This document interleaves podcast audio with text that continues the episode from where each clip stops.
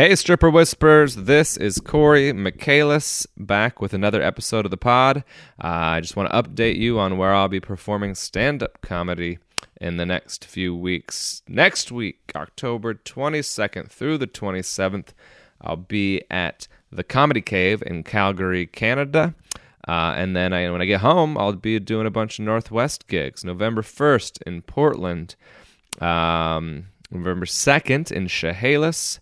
Corey Michaelis in Chehalis. November 3rd, I'll be in Bellingham. Um, and November 6th in Hoquiam, Ho- Hoquiam, Washington.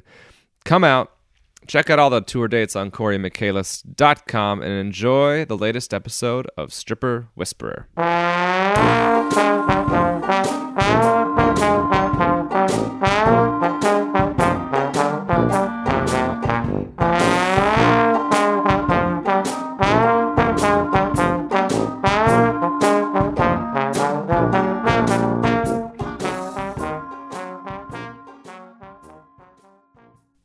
Hello, everybody, and welcome. Okay. Hello, everybody, and welcome back to Stripper Whisper, uh, the podcast where we get behind the G string and learn the lives of strippers, both in the club, outside the club, and then help all of you be really good customers in their spaces. Today, I'm in Spokane, not Spokane, Washington. Um, Spokompton, they call it. And that's that's who you're hearing right now is uh, Phoenix. Say hello. Hi. Phoenix is uh, shockingly her stage name. Um, I did meet a Phoenix in the front row of a comedy show at Portland recently. Really? Eight year old girl. yeah, and I, it was it was all I could do to not make jokes about like, oh well, your mom named you with a future in mind. Um, but she was the sweetest little girl who loves stand up comedy, and her favorite TV show is Marvelous Mrs. Maisel and we got a photo together. It's on my Instagram. You got to check it out. It's her wearing my one of my T-shirts that I sell at the show. Oh, I think I saw it. The college dropout one. Yes, yes, Well, I gave her graduate. I wanted to be optimistic. it was the red one. Yep. Yeah, I remember seeing that. I'll grab you one from my car, and I'll give you one before you leave. Uh, I've got the college dropout one. Oh, that's right. You do have one. yeah, that's the right. gray one. I'll give you one that you don't have, maybe. Oh, I know. I have a. I have a little. Uh, some gifts for you that I'll make sure that I get you. Uh, so we're here with Phoenix. Also, um, you know, she goes by uh, Danielle sometimes in her life, and uh, on Instagram, if you want to check out who I'm talking to, it is fiery underscore love underscore Phoenix. Fiery underscore love underscore Phoenix. That'll be in the description. But uh, welcome. Thank you for coming. Of course. Thanks for inviting me. I really appreciate it. I need some liquid courage to talk to strippers. It's what I need. So cheers. I usually do a shot, but it's so early in the day. I remember you being shy. Right, so shy. Even when I first met you, you came up and you like put the tip on my stage and went back to your seat. Oh, you know what's funny is that's less of being shy and that's a little bit more of me being um uh you know that thing of in a bar and you want to talk to somebody, you go up to them and you say something and then you walk away to create intrigue. It's me doing that. No. Yeah, that's what I I'm would doing. I would have never considered that. Yeah, because people, especially if it's a really attractive woman, uh, so there's this whole concept of how to talk to women who are really attractive or that are paid to like you.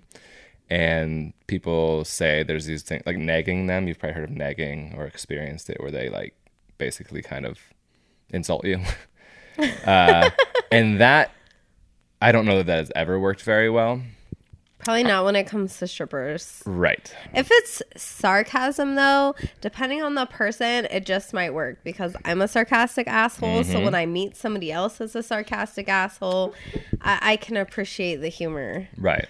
And it some guys Yeah, and some guys go so way like they didn't they don't know they don't hone it or they go way too far. But it's things like or picking out a really specific thing about you like, "Oh my your earlobes are so interesting." That makes a lot of people, especially really attractive people just kind of go like, "Wait, what?"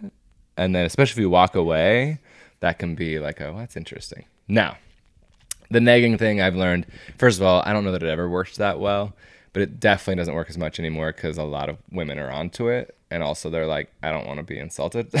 right. Yeah.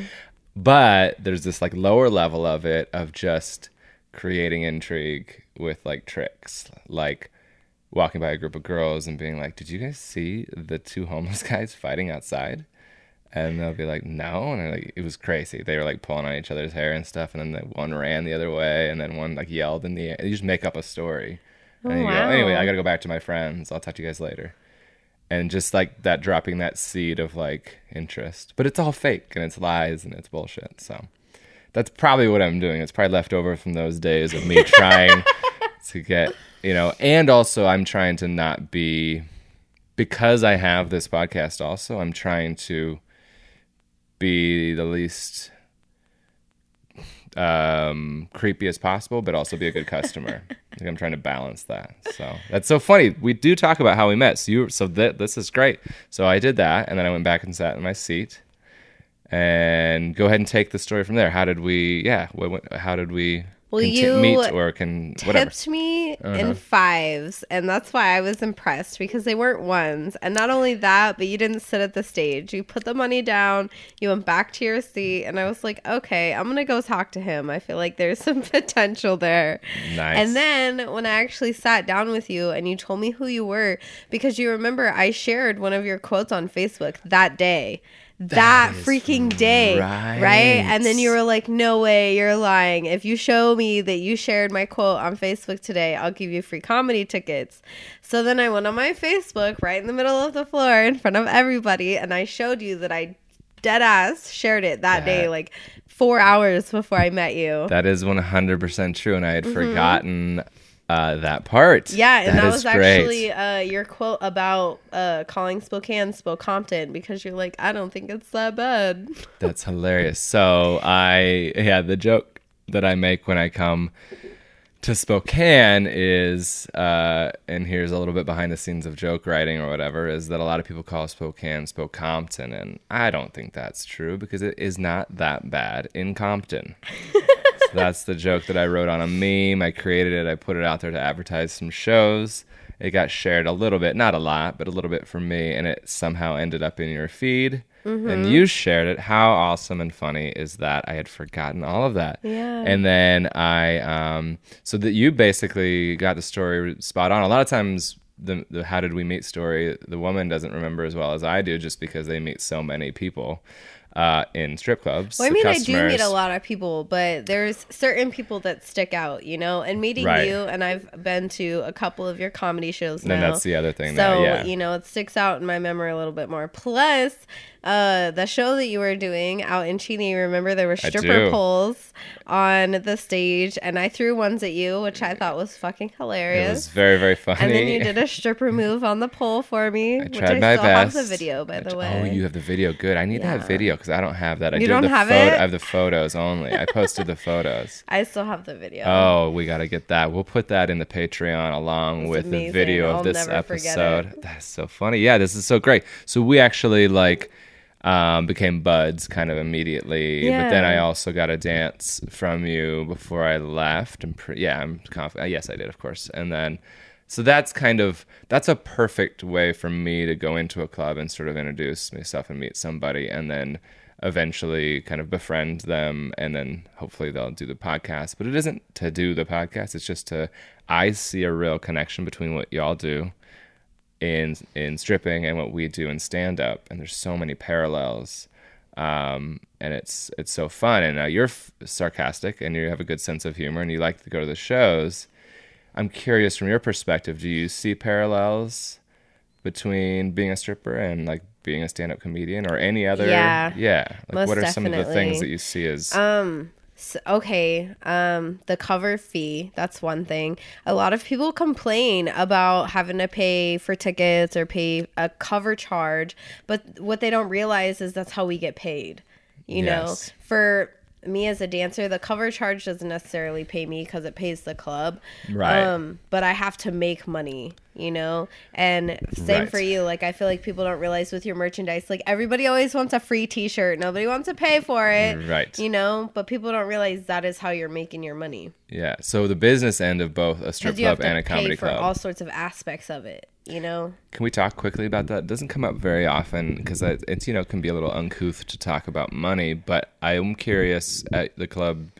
By the way, we'll talk about real quickly if you're uh, in Spokane and you want to see her dance, tough. Uh, you're gonna have to go to Vegas because now she is tra- she travels to Vegas frequently to dance at Larry uh, Flynt's Hustler Club down there. Uh, it's a club I haven't been to yet. It's Um, freaking huge. yeah. It's like Isn't three crazy? stories tall. They have a they turn the rooftop into a nightclub. There's also a male revue there. Yes. So there we get all types of people. There's a huge golden boner that people can ride. That's, a lot of fun. Wow, Mhm. intriguing. Yeah. Define huge. Just kidding. I Uh, mean like six feet. all long, right. Like this huge. It's almost like It's like a couple feet longer than You know, like if you go to the carnival rides, Yes. you know those horses that go up and down. It's like bigger than one of those, and it goes up and it goes down. So it's kind of like, Like that, but it's just like this huge, like veiny in detail golden boner. Can you take a photo when you, with yourself on it or a video of yourself? Yeah. on it, or is that okay? Yeah. I not for that. I never reason alone, have, but... yeah, people take pictures on it all the time. Oh, okay, gotta go. Okay, so I've been to frequently to Spearmint Rhino in Vegas and frequently to Sapphire in Vegas. Um, those I don't, I don't know if they're the most well known, but they're very they well are. They're the most well known. Yeah, and then um, but there's several of that size of club. Well, the Las club that I work at is bigger than Right. both Sapphire and Rhino. Right. They're those two are just more well known. Yeah. Those are the ones that people prefer to go to for whatever reason. I've actually been to both of them. Sapphire, I can see the appeal, especially since I have a pool. Right. But Spearmint Rhino, not so much. Gotcha. It's interesting. You, know, it's uh, there, and there's so many options in Vegas. There's not a lot of Right. options in Spokane. There's There's, one. essentially one and a half. uh, right, because state state, line line, uh, is on the border of Idaho and Spokane. I wasn't judging it based on quality, just on where it was, and uh, and Well, then sucks, in Vegas, perfect, good to know. And then in Vegas, there's you know. Um, you know dozens if not hundreds. And uh, um, in portland where you've been also and danced uh, at club rouge occasionally uh, i haven't been there either i've been to a number of clubs in portland and there's a bunch in portland the most per capita in the united states i keep hearing That's what I've heard too. um, I'm pretty sure that's accurate, and you know it'll be hard for me to judge or, or figure that out myself. So I just trust the, trust the statistic. um, so if we're rewinding just a little bit, so um, we meet that way. Uh, you're in this club related to comedy is where we were. So the way the businesses are run are similar, and I know that people in, in stand up comedy they don't understand like what is being paid to the performer, why there has to be a two drink minimum or two item minimum at most comedy clubs, why a cover charge can be anywhere from you know 10 bucks to 5 bucks to free on an off night up to 30 40 dollars on a weekend if the the comedian's huge um, so it varies all the time at a comedy club. It's a little more consistent at a maybe a strip club per night. Um, but you at your clubs you have to pay uh, for things? You have to pay like stage yeah, we have to pay what they call a stage- stage rent. right. And uh pretty average um because i am not like i'm contracted but i'm not on a schedule i'm open schedule no matter where i get contracted at and so my stage rent is typically a little bit higher than most people's okay um it averages about a hundred dollars a night Okay. so you have to think you know as soon as you walk in that door you're negative I owe them a hundred dollars, and then Yeah. anything that I make after that is what I take home. Okay. But not only that, they take a percentage of every VIP room that you sell. If Yeah. you sell, um, they have promotional like three for a hundred, Yeah. three topless dances, or down in Portland, it's three fully new dances for a hundred Okay. bucks. So we're taking a twenty dollar pay cut, but then we also have to pay them ten dollars in addition. So we're basically giving one away for free. You know, and a lot of people don't realize that a hundred dollars a day is a lot. You know, especially on a really slow slow, night. Like there have been nights where I have paid more into the club than I've taken home. Mm. And that sucks, you know. Plus, being an independent contractor, you have to pay for all your makeup. You have to pay for all your outfits, all your shoes, you know, getting your nails done. Girl, me any- too, anything and comedy. everything. you know, it takes Yep. money to make money, and you have to invest in yourself a lot. And a lot of people don't realize that. So that's very that is an area that is so similar to stand up comedy because early on, especially, we spend so much money to be able to. Now we're trying to work lots of different clubs, lots of different venues for lots of different bookers. So that's a little bit different, and and there's a work your way up um, to maybe like a headliner status at a comedy club, but it's all very similar in terms of like we um, lose a lot of money on a lot of gigs Mm-hmm. and have to balance like was is that worth it? Because well next time they'll have me do the next level and pay me more. Or um, next time i'll have more shirts to sell. Or just whatever thing that we do to try and just or next time um, i'll be routing it so a lot of times we route with other gigs so like oh okay well i'm already in portland so doing pendleton oregon isn't a full day's worth of gas. It's just a little bit of gas. Um, but all those things we consider early on. And so for you, what, how do you kind of make your way up? Is it more hours? Is it just being better at it? Is it having regulars? What ways can you do things to make more money? So at every club, the clientele is different. Yeah. The girls are different. The way that they sell the rooms are different. Um, the way that they behave, their mannerisms. I mean, every club that I've walked into is completely different from the next. There's Yeah. there's no two that are the same. So um, down in Portland, I was a little thrown off at first um, because I went to Club Rouge, which I saw online and was told by numerous people that it was the best club in Portland. Okay. And a lot of girls, the way that they make their money there is by masturbating, like by playing with themselves. And Uh-huh. I did not anticipate that. Gotcha. You know, because I am a dancer. I, there is an art to what I do. Okay. I am an entertainer. I'm not I'm not there for the attention. I don't care about the attention. You know, I'm there to make my money and go home. Gotcha. I do love to dance, but as far as like the whole sexual aspect of the Sure. fantasy, I'm not there for that. You know? Um, but there was a lot of girls, and I saw this in Portland. You know, on the main floor, they have a a, a dividing factor at Club Rouge. There's like these three little stages off to the side, and that's where they put the girls that are under 21. So they're not Okay. allowed to walk the floor. They have to stay on these little stages on the back wall. Okay. And I would constantly look over, and girls are fully nude, and they're just like finger banging themselves, you know, and that's how they make their money. And like I was inside, just like, I'm not trying I'm to get. like, that's disgusting. like, you shouldn't be playing with your clit on mm. stage. Like, all of that is too much. And not only that, it's unsanitary. It's Fair. disgusting. I I was really grossed out. Um, Let me ask you this. I don't want to get too detailed or too like uh, crass, but like because I've seen because when it's fully nude, a lot of times women will like lay on their back, spread their legs apart, and kind of tap on that area or tap not even just back, that, like full on but so playing with it. Actually, like Yeah. fingering it inside of themselves as well. Yeah. interesting. I've not seen that. and I so brought it much. to the manager's attention because in um so they give you like this little uh, it's not really like a handbook but it's basically like a packet of frequently asked questions and the breakdown Guidelines. of different room prices. Okay. exactly. And in this packet that they gave me when i first contracted it even says do not touch your genitalia. It's unsanitary. And yet i'm looking around the room and girls are doing it everywhere. And i brought it to the manager's attention.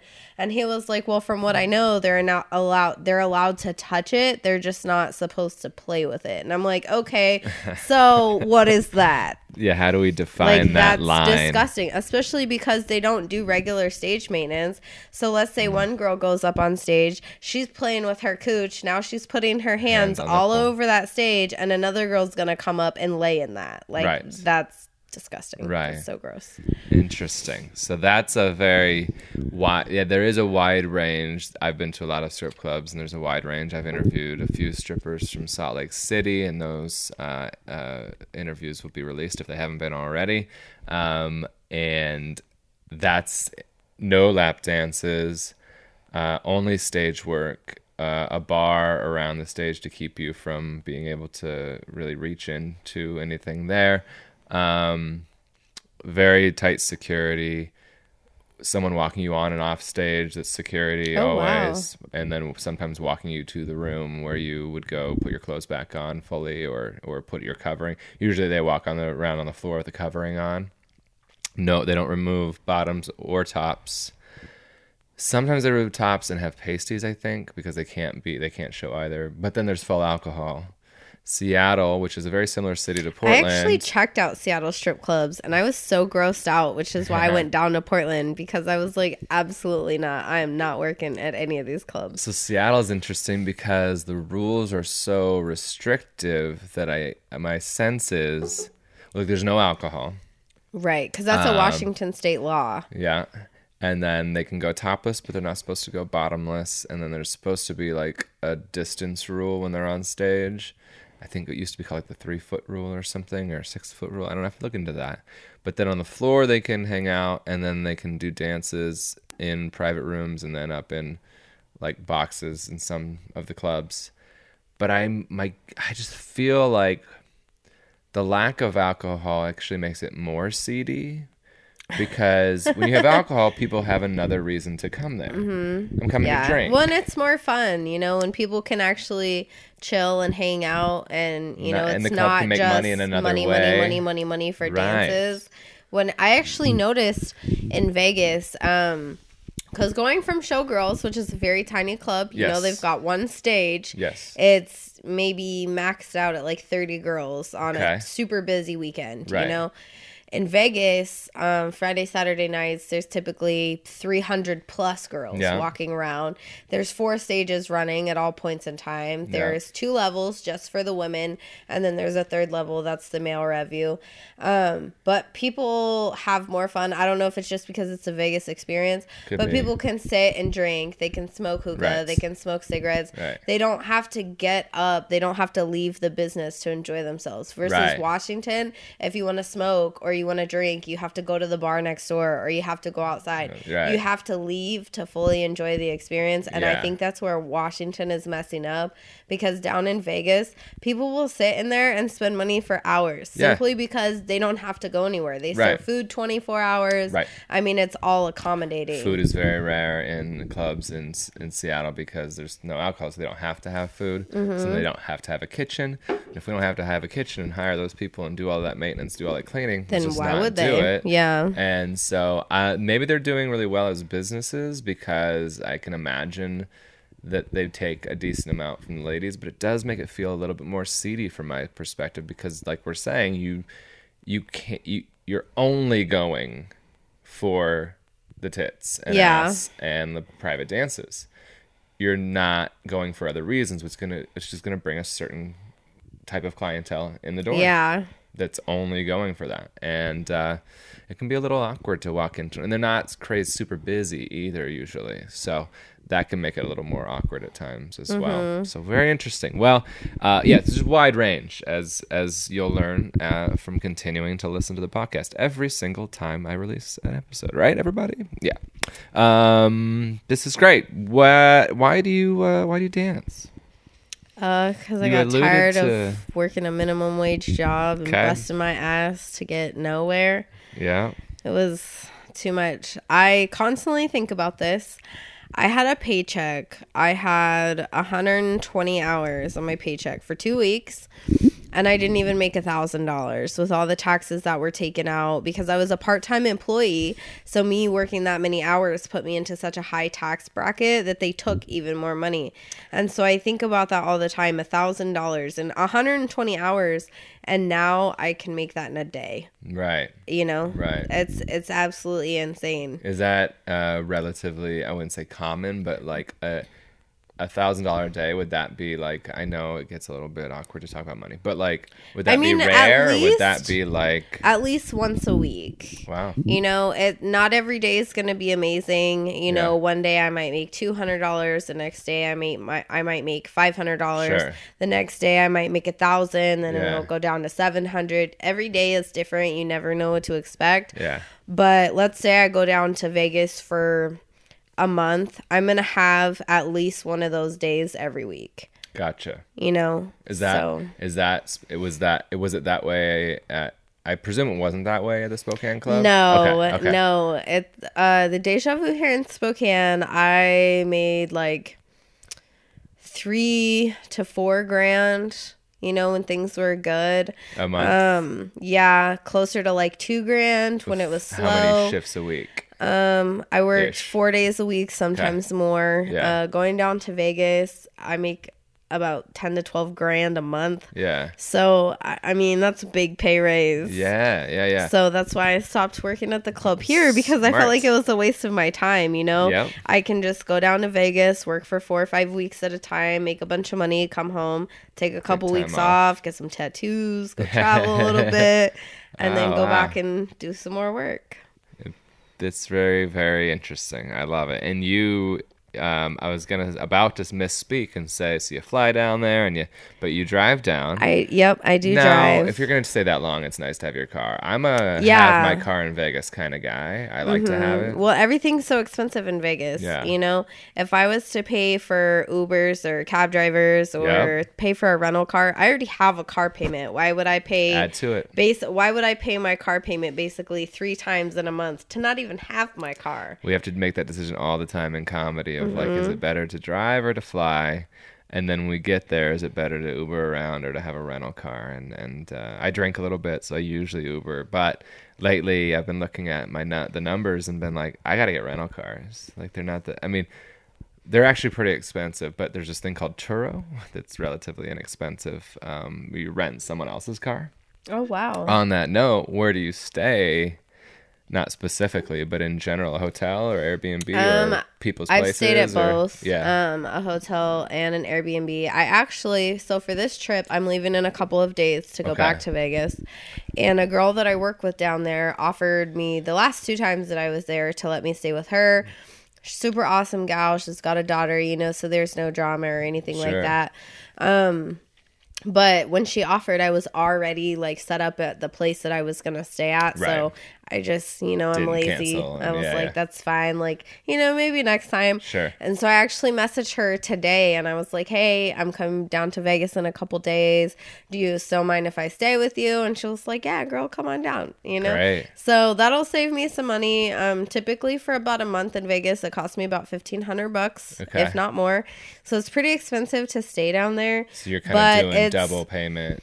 Well, yeah, because my you have the rent, rent here here. is nine hundred dollars a Okay, month, and then. I'm paying fifteen hundred dollars a month Yeah. down there. Um, which But sucks. when you do the math, But it's also It's it's, a business better. expense, Yeah. you know. Oh, yeah. So I keep all of those receipts from the hotels, from my Airbnb, all of that money that I have to spend. Can be It's a tax write off. Yeah. So that's great.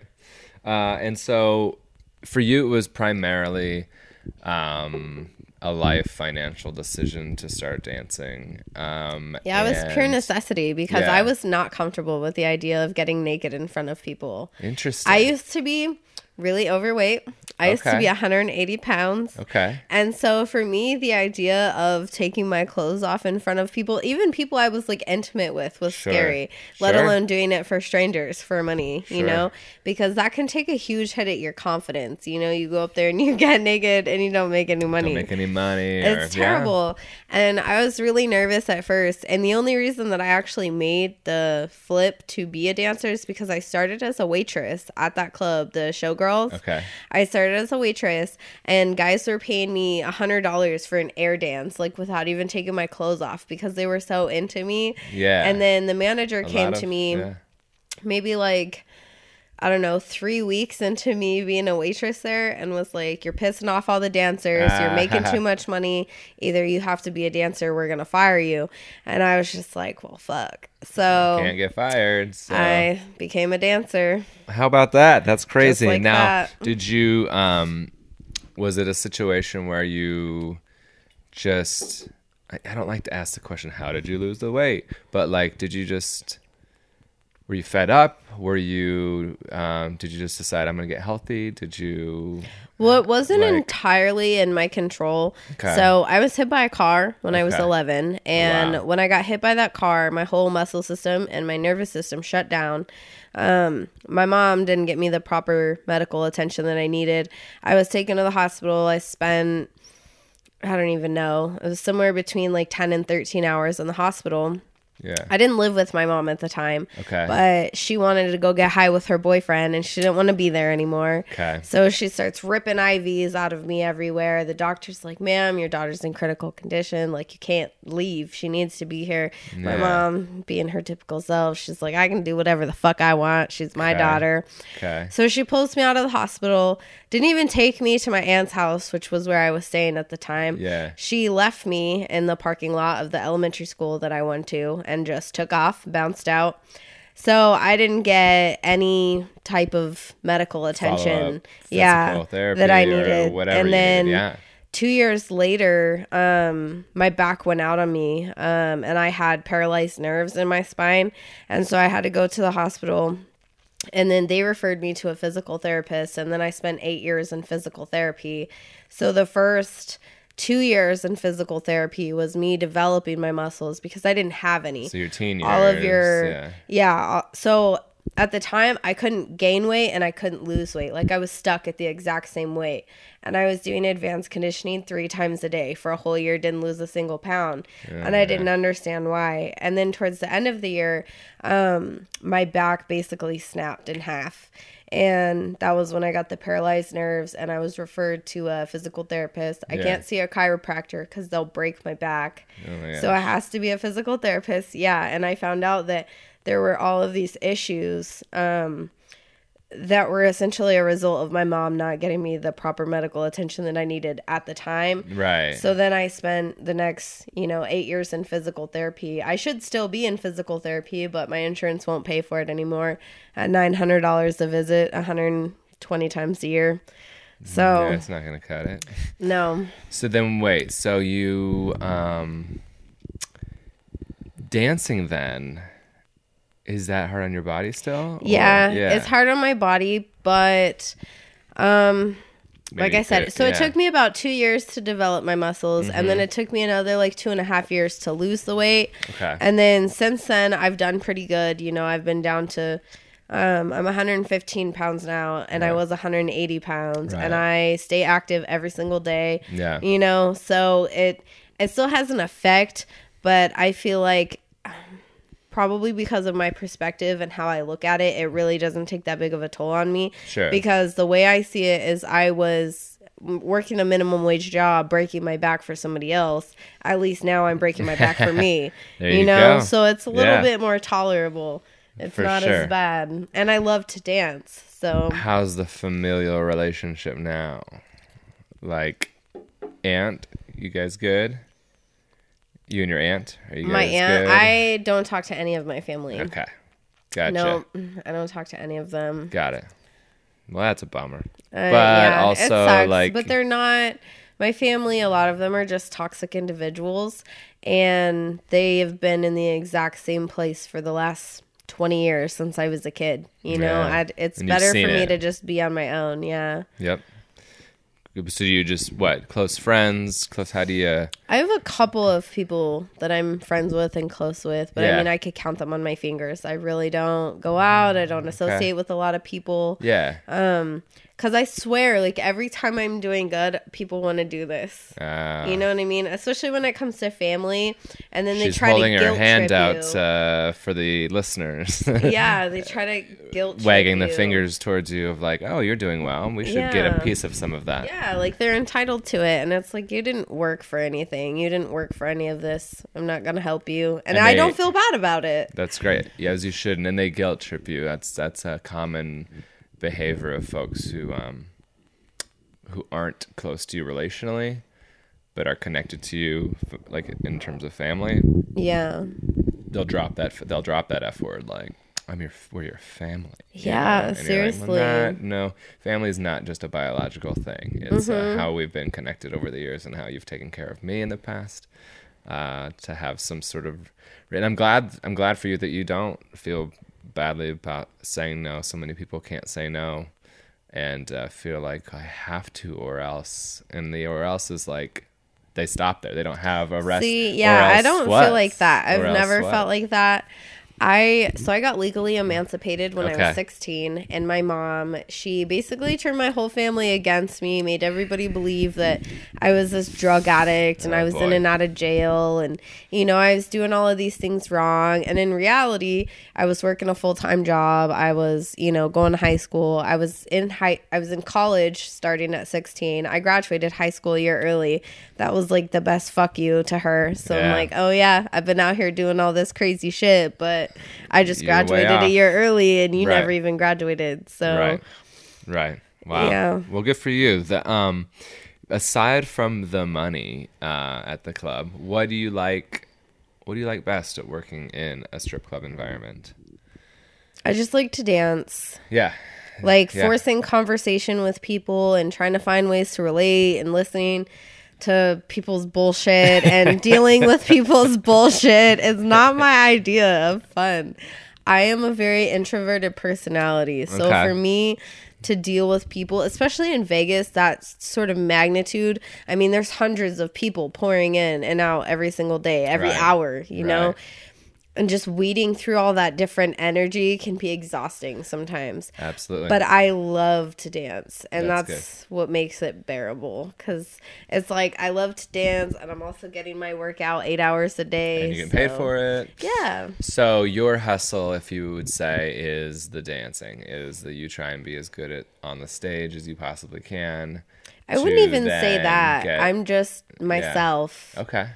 You know, Yeah. everybody's trying to be whatever they believe their version of sexy or Sure. you know sensual is. And i don't try to be that. I just i'm myself. I enjoy dancing on stage. I enjoy the music and people real people genuine people recognize that so that's more my crowd you I know see. the people that see that and they're like i like her i like her personality it's not so much the creepy guys that are like oh my god you're so hot Gotcha. yeah Gotcha. Gotcha. so it's kind of nice Uh, I liked you just saying that to me, by the way. That was uh, so. I think that guys would be different in a dance, strip club scenario because we would want all the creepy girls to be creepy. But um, so that probably not actually. But um, that's another way in that stand up is very similar to um, uh, to dancing in that we have to interact with a lot of folks, and some stand ups are like really good at that part. Like I'm pretty good at the part of like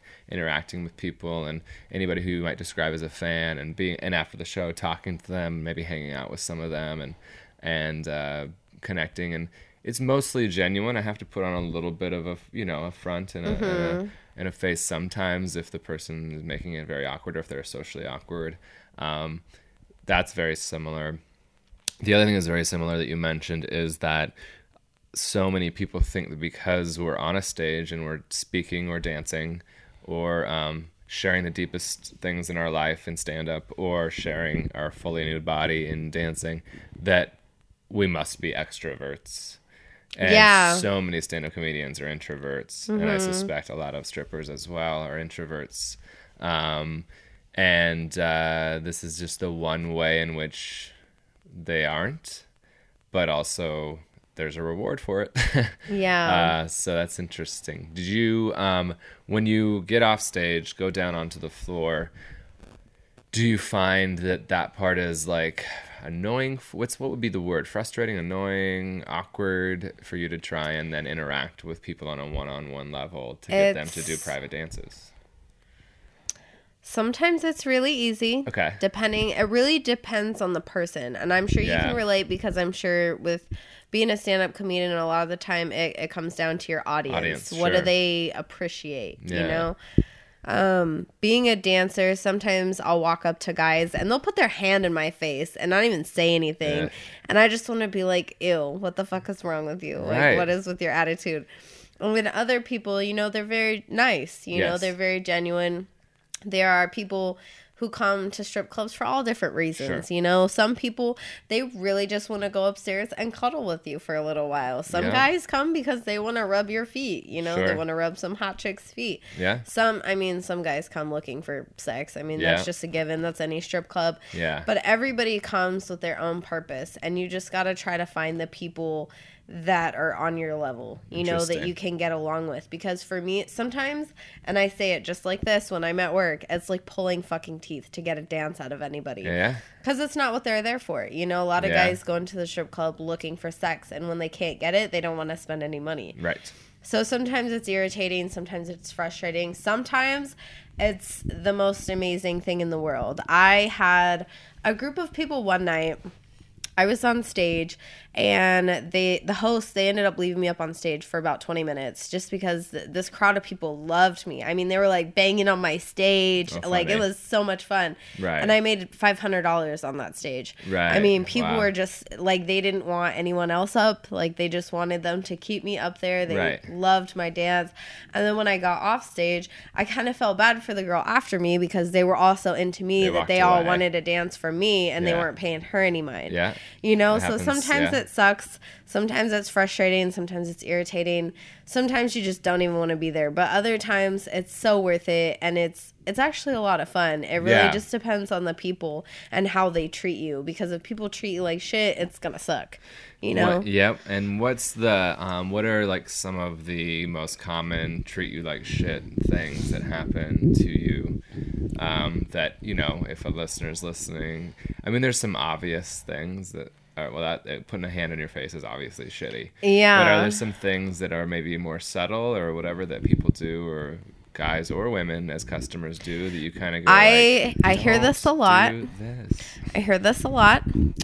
Uh, guys will say, I don't usually like white girls. Ah, That is really infuriating, especially because I'm mixed. So, Phoenix is my native name. I'm part Native American, Okay. but I was raised in a black family. My mom is European and Native American. Okay. All of her brothers and sisters are European and African American. okay. So being raised around black people, I was not raised around white people. I don't know Okay. white people and your mannerisms. You know, I don't.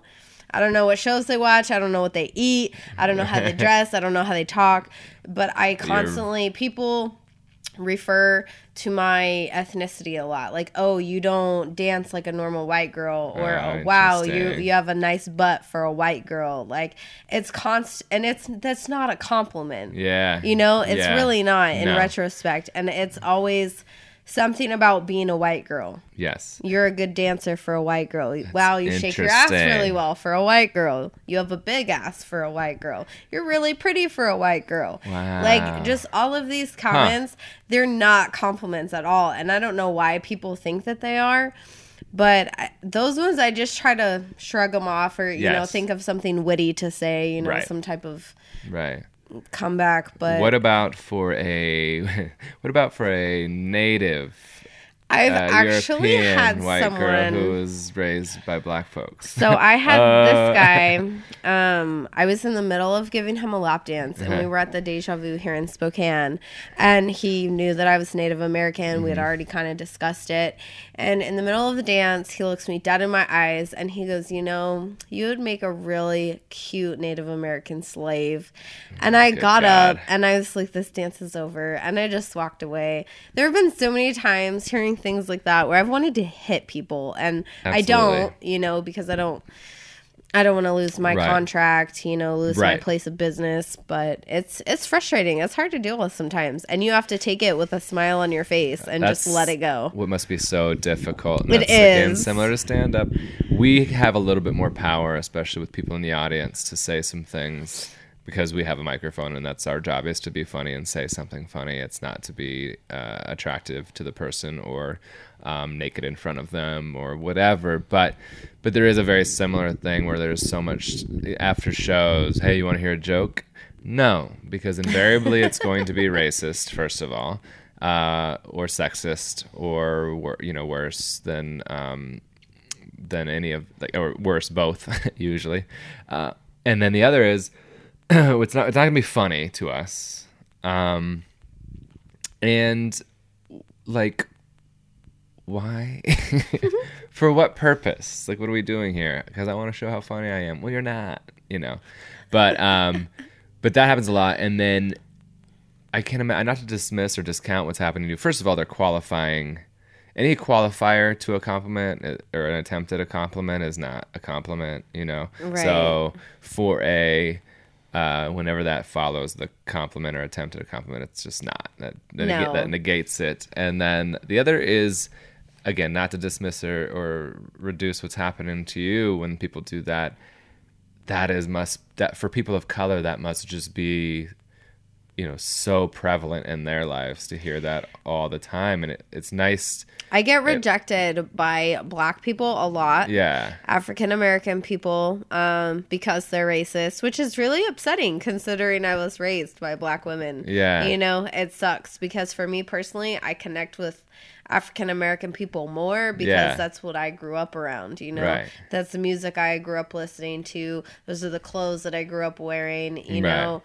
There's just there's a whole lifestyle that comes with African American people. yeah, yeah that every culture, yeah. culture is different. And so being raised in that and then approaching people that I think that I would relate to better and then being rejected by them because they don't like me off top because of my skin color. It, Right. it really sucks. You know, because there's a hundred percent until you speak to a dancer stripper and even after talking to one in a club you don't always get to the bottom of that deep of their lives. But before then it's 100% based on what they look like and Right. how they move. And so um yeah and so then you've experienced by being raised by you know strong black women or black women or people in in african american culture that like they probably hear that all the time oh, I know you're for a fact smart that they for a black person would be Yeah. a very common thing that must be so annoying to deal with. I have seen and it and witnessed it myself. Yeah, so I know that they do, but it, so sucks so because annoying. it's like, why would you you knowing would like to- knowing like knowing that knowing what a shitty feeling that is when Right. people treat you like that? Why would you treat someone else like that? right And that's what I don't get, you know? And it sucks because in my position, you can say something, you can make a joke about it. I'm not allowed to get offended. Yep. Contractually speaking, I am not allowed to get offended by anything anybody says. So it doesn't matter what they call me, Ugh. it doesn't matter how degrading they are, it doesn't matter how rude or racist or sexist or whatever. I just have to take it with a smile on my face and figure out how to make it into a good experience. That's wild. And so now, uh, for sure, I knew that that was just the social contract of the job of like, okay, this is the best way to handle this because I don't, I still want to make money off of you, or I want to walk away and allow other people to make money off of you, or I want to walk away and allow the club to make money off of you still. Um, I didn't know that in some clubs that it was so strict in terms of like, It is no, a part don't. of your contract. You cannot, Wow. you are not allowed to get offended. Are you? Can you? Do you have any recourse? Can you go to security? Can you go to a manager? Nope. Oh my gosh! Not even. I mean, If a guy, let's say a guy comes up to you and he's just like, I really want to fuck you. right? Smile and walk away. That's all you're allowed to do. Make some witty comeback, but you cannot, you can't complain to management about it because if you continuously complain about the actions of the customers, yes, then you are now deemed a, a problem. Yeah. which it, it sucks because you think they would raise the bar you know for the customers that walk in the door you think they would have some sort of expectations for them to create a safe fun work environment for us but it's not about us which is crappy because we're the ones that hold that business together. We're the whole reason Yeah. people come in. And yet they're not held to a higher standard of ethics Right. which really sucks but yeah we're not allowed to get offended we're not, not allowed to get upset to have that we're not allowed to get mad we're not allowed to you know spit Yeah. back something hateful at them which i would love to do half the time Yeah. Yeah. Well, you're witty, so you could. Now, do you? Um, has that been consistent in all the clubs you've been in, as far as you, or that you've been contracted in at least? um the only has there one been an exception to it? that there's been a little bit of an exception to the rule is the Deja Vu Showgirls here in Spokane. And that's because there's so few girls and it's such a tight knit uh, club that if you have issues like that, you can go to the management and they will make them leave. You know, they're not going to tolerate it. But in Vegas, it's a whole different ball game. They expect you to just put a smile on your face and deal with it. Because you're a Same in Portland. you're a dime a dozen. Um, right, because there's hundreds minds. of girls that want your job. Yep. Wow. So similarly, uh, it's not for the same reasoning necessarily in stand up, but there's clubs that are really uh, tough on hecklers, and there's some that aren't. What's interesting about stand up comedy clubs, it's it's less about wanting. There is some fear of like this could hurt our business to be tough on a heckler. That person won't come back. They'll tell people those people won't come. Um, there's, but mostly the fear, it's really just kind of being wimpy. Like they don't want to have the interaction with the person and say you need to leave and be tough on them. And so there's so many clubs that aren't tough on hecklers or loud people. Um, and then the problem then is when you're not tough initially or ever, then it grows to such a level that there's so many in the room at a time that you Then could never you could never handle it anyway. Yeah. In teaching, when I taught high school, there was sort of a rule of like you can't have more than um, I think they would say like ten percent of the class out of line. So if there's thirty kids, more than three kids out of line, because then you've lost control and you don't really have. But if there's three or less that are behaving in a way that's poor, you're still sort of you can be in control. And once it gets over that, you're like you've lost them. And uh, so we're always there's always that consideration. And what they like to do in comedy clubs and when I taught high school is it's so funny how hecklers exact act the exact same way as teen age kids. Um, and I love to tell them that when I have the opportunity. Oh, you're acting just like my 14 year old students do right now. But um, they like to get allies in the room. So they like to get other people on their side. Like kids will go like, "Can you believe him right now?" And then this kid, because the social contract is, "I'm going to support you," and I don't really care about the teacher as much as I care about our friendship. Uh, even if I totally disagree with what you did, I'm not going to stand up to you. It's way easier to be like, "Yeah, crazy." Um, and uh, similarly, it's harder to do in a comedy club though because usually people around them uh, are mad at them. Their only allies are the people that came with them. So interesting. well, that's some of the negative stuff, but like for us who are lis- the folks who are listening, and uh, for anybody, like what is a what are some things that a really good customer does in your mind that you love when customers do? You described sort of that group that was really excited about you on stage and Yeah. being animated, and that was fun, and then requesting a dance afterwards.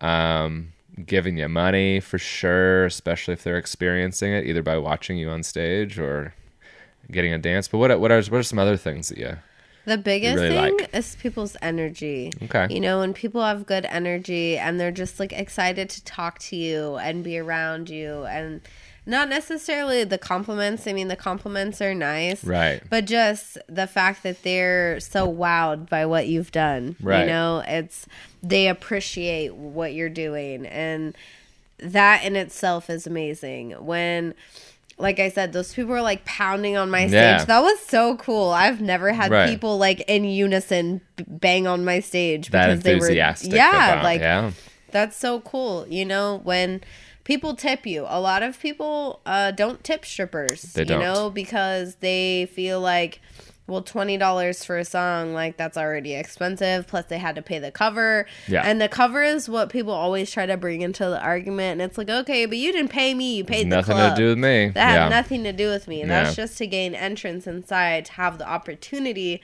to get a dance. Yep. You know. yeah So a lot of people don't tip us, which is, you know, neither here nor there, I guess. It, it sucks, but um you you got to make your money. So um it's nice when people tip, especially when people tip like big because that doesn't happen very often. Right. Like say when I get a $20 bill on stage, I'm going to go give that person all of my attention because most people tip 2 or 3 bucks, you know, if anything at all. And then that's it. So when people tip big money like 20s or 50s, especially a $100 bill, like you Yeah. give that person all of your attention. yeah Um cuz we don't see that very often right or customers that offer to buy you drinks or they Right. offer to buy you food or you know um the best ones the best customers are the ones that are like would you like a massage and they just Oh. want to rub your shoulders and talk like Yeah. that is That's amazing because we don't see that. Most people come in and they have an expectation of some sexual fantasy that Right. they want fulfilled, and it's never about us. Right. You know, it's always about the other person. Right. So when it actually becomes about us and our art and what we're doing, it's way more fun. Right, right. And in terms of, uh, so you mentioned massage, and I've uh, touch is a very interesting um, line in strip clubs because it's different club to club, um, and then guys sometimes don't know. They also sometimes pretend to not know, and uh, so. In a club, in any of the clubs you've been in, could a guy be like, "Hey, can I give you a massage?" and it would be okay with the management and bouncers and yeah. security? When it comes to touching, it is totally up to our discretion. okay, So if we feel like you're touching us inappropriately Yeah. or in a way that is not professional, at that point, that is literally the only point in which we can go and complain. right. That is it. That is where Touch the is the line is is Yeah. drawn. And in a, in the club you're working in in Vegas right now, if are a lot of the uh, are a lot of the lap dances on the floor, just right Uh, yeah, of the chairs? so we have Yeah. a main floor downstairs. There's two stages, and then we have uh, booths off the side. People have to pay for bottles to sit in those booths. And all on the main floor, the dances are twenty bucks. Yeah. If you go upstairs to the VIP, the main floor dances are forty bucks, and then from there it goes into like the there's a 15 minute dance area it's not like a room but then they have actual champagne rooms for like half hour an hour Yeah. and they have like party suites and stuff like that sure. um, but yeah, a lot of the dances happen on the main floor, and I think that's because people like to be in the middle of it all. Sure. You know, people like that attention of I'm getting a lap dance. You know, Right. this topless girl is like all over me. Right. So a lot of people, and that's why they have those log- booths. logistically too, it's just you know, yeah, yeah, you know, because people can get a bottle, sit in these booths. They feel like are reserved for them. They've got Yeah. their own little space. You know, there's hundreds of girls walking up asking them if they want to dance. They get all sorts of attention. So that's that's that's where a lot of it goes on. Um, and then you know you have people like I said that are looking for something different. They want you know somebody to talk to or somebody to confide in you know maybe they want to watch a movie and just hang out like there are people like that but most of it is just people want to be seen people want the attention they want the love you know yeah, yeah. they want the full experience they want other people to see what they're there- getting There's a little ego boost there. Yeah. Um, what do you uh, do? You get to choose your music ever? Do you? Um, if you do, what do you choose? so i at every club that i go to i get to know the dj Yes. very well i tip them every night Uh, okay. Yeah. I get in good with the DJ, and that is how I have allowed um, myself to listen to music that I want to listen to. Gotcha. Because if you don't tip the DJ, if you don't talk to the DJ, if you don't associate with the DJ in any way, there's Why no there's no way for them to know what you want to listen Yeah. to. There's no way for them to know if you like what they're playing. And for me, when I go on stage, even if the crowd is just a bunch of assholes and they're not spending any money, if I can at least dance to music that I want to dance to, I'm enjoying myself. There you go. So then I'm Yeah. having a good time either way. So every night, as soon as I walk in the door, the first person that I tip is the DJ. Hmm. 20 or 40 bucks, here you go throughout the night. If I make more money, depending on how involved the DJ is, like the one in Vegas, he's absolutely amazing. He comes down from his DJ booth, he walks around, he interacts with people. He kind of talks shit a little bit, like if nobody's tipping the stages. Sure. I was on stage one day and this guy put up two bucks and he was like, "Oh shit, she can buy a McChicken with that," Oh, like clowning on him. And then so he put up a couple more dollars and she was like, "Oh, now she can supersize it." And I ended up making a lot of money on that stage. Yep. And so I tipped him like another twenty dollars because he came down and he interacted and you know he wasn't necessarily upselling me, but he was putting attention on me. Sure. You see what I'm saying? Yeah, and then sure. like. There's a two-story pole at that club in Vegas, and wow. I climb up to the top to it. I, like I get face to face with him in his DJ booth. I'm upside down. I'm shaking the pole. I'm doing all this stuff, and he will make people notice me. He will make people pay attention. Yeah, Yeah. exactly. And he'll i will go up i'll request my music at any point in time. If i want to go on stage if i've got a customer that wants to see me on stage i'm like hey go hand them 10 bucks. Will you put me on stage? Play this music for me. And it works really well. Like you just have to know how to work with people. Interesting. um, even at the club in Portland, I got them to play the music that I wanted to listen to, being a brand newbie, like didn't know anybody. But I was like, hey, and I actually was tipping the DJ more than the normal girls were. So they're more apt to play music for you and get on your good side because you're coming in understanding how the game is played. Yeah, You know, yeah. if if you appeal to that side, when it comes money talks. Yeah. You know, I'm sure you've heard that saying. Money Yeah. talks. And when you come in and you're like, "Hey, if you scratch my back, I'll scratch yours." And you lead it with a $20 bill, they're not going to say no, Yep. you know? Yep. They're not going to try to piss you off. For sure. What when you ask, what do you ask for? Um, it depends on the crowd. Okay. Um, I so when I first walk in, I kind of observe the crowd a little bit, see Okay. what they are. If they're like more laid back, if they're more into like the sexy slow music, if they're more into Gotcha. like if they're a younger crowd, they'll be more into the club music, like the bangers and stuff. Yeah. So it really just depends on what the crowd looks like, and then based on the crowd is how I'll pick my music. Okay. So it just depends. Gotcha. Gotcha. Um, the only real thing that we've sort of not addressed is like, um, and I and I, it's always because I don't want to assume that you're ever going to stop, uh, because you don't have to. That's not a requirement of the job. Um, however, you know, when it comes to just your body taking that toll, um, maybe sometimes burnout, maybe sometimes not being wanting to be in that scene or whatever. Do you see an end to when? Do you think about that? Do you know I what you would do, do if you when actually. you finish? Like, do you? So, um, I write music. Okay. I sing and I rap. I'm a really good rapper, actually. Okay. And I'm not a cocky person, you know, I'm not conceited in any way, but I know that rapping is something that I'm really good at. Okay. I have uh, the first half of an album basically ready to go. I just haven't recorded it yet. Okay. Because I've been trying to, like this year, I've been traveling, you know, Yeah. to Vegas, Portland. I've been to a couple different states. Um, and I've been saving my money and allowing myself time, you know, when I come home, that gives me time to work on music and actually do Yeah. what I want to do. But again, that is another it's it, it takes money to make money. Sure. It's basically just like what I'm doing with dancing. I have to Huge invest investment. in myself. Yeah. Exactly. So for I have six beats right now. Um, my cousin he makes them for me. Mm-hmm.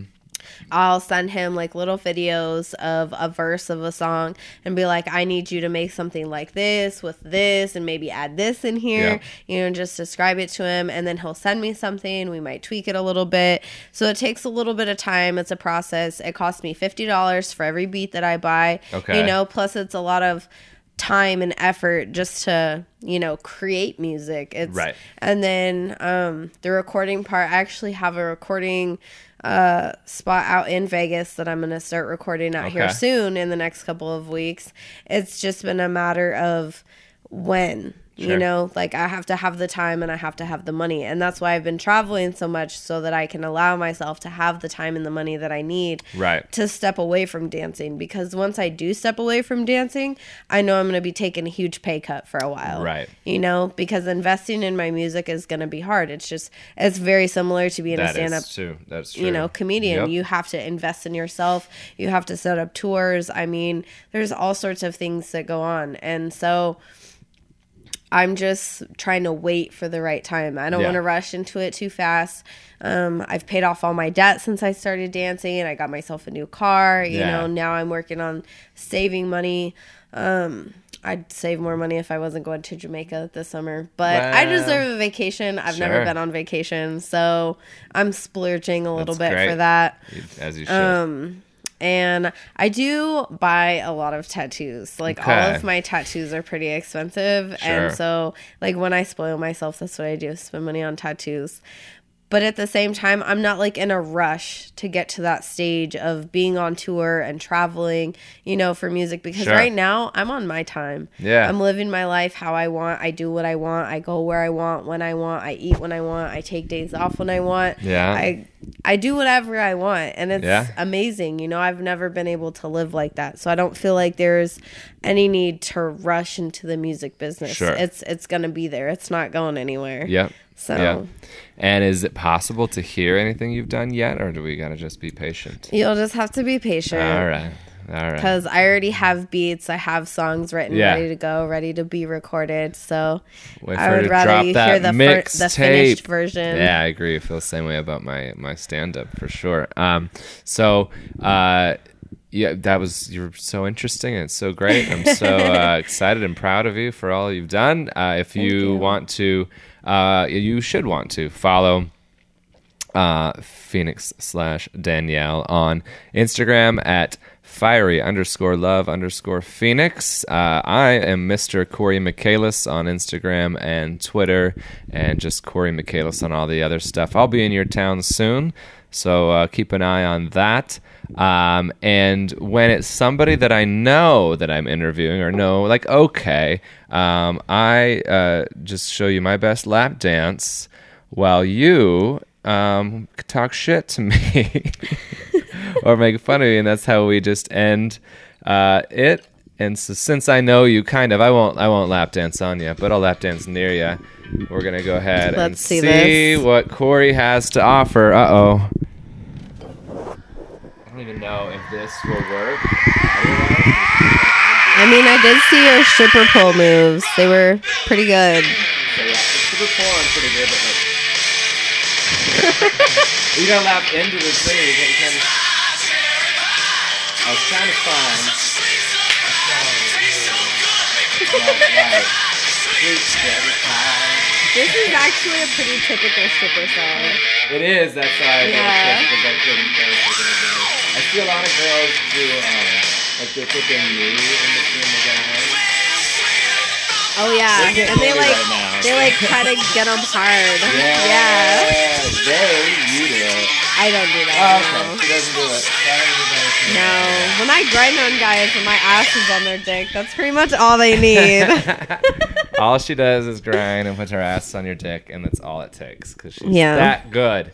Go That see her. Uh, Larry Flynt's Hustler Club in Las Vegas. I'll be there in a couple days. She'll be there in a couple days, and um, I'll be all over the country. You'll hear at the uh, uh, my tour dates, and you can also follow me online to see those tour dates. Thanks again.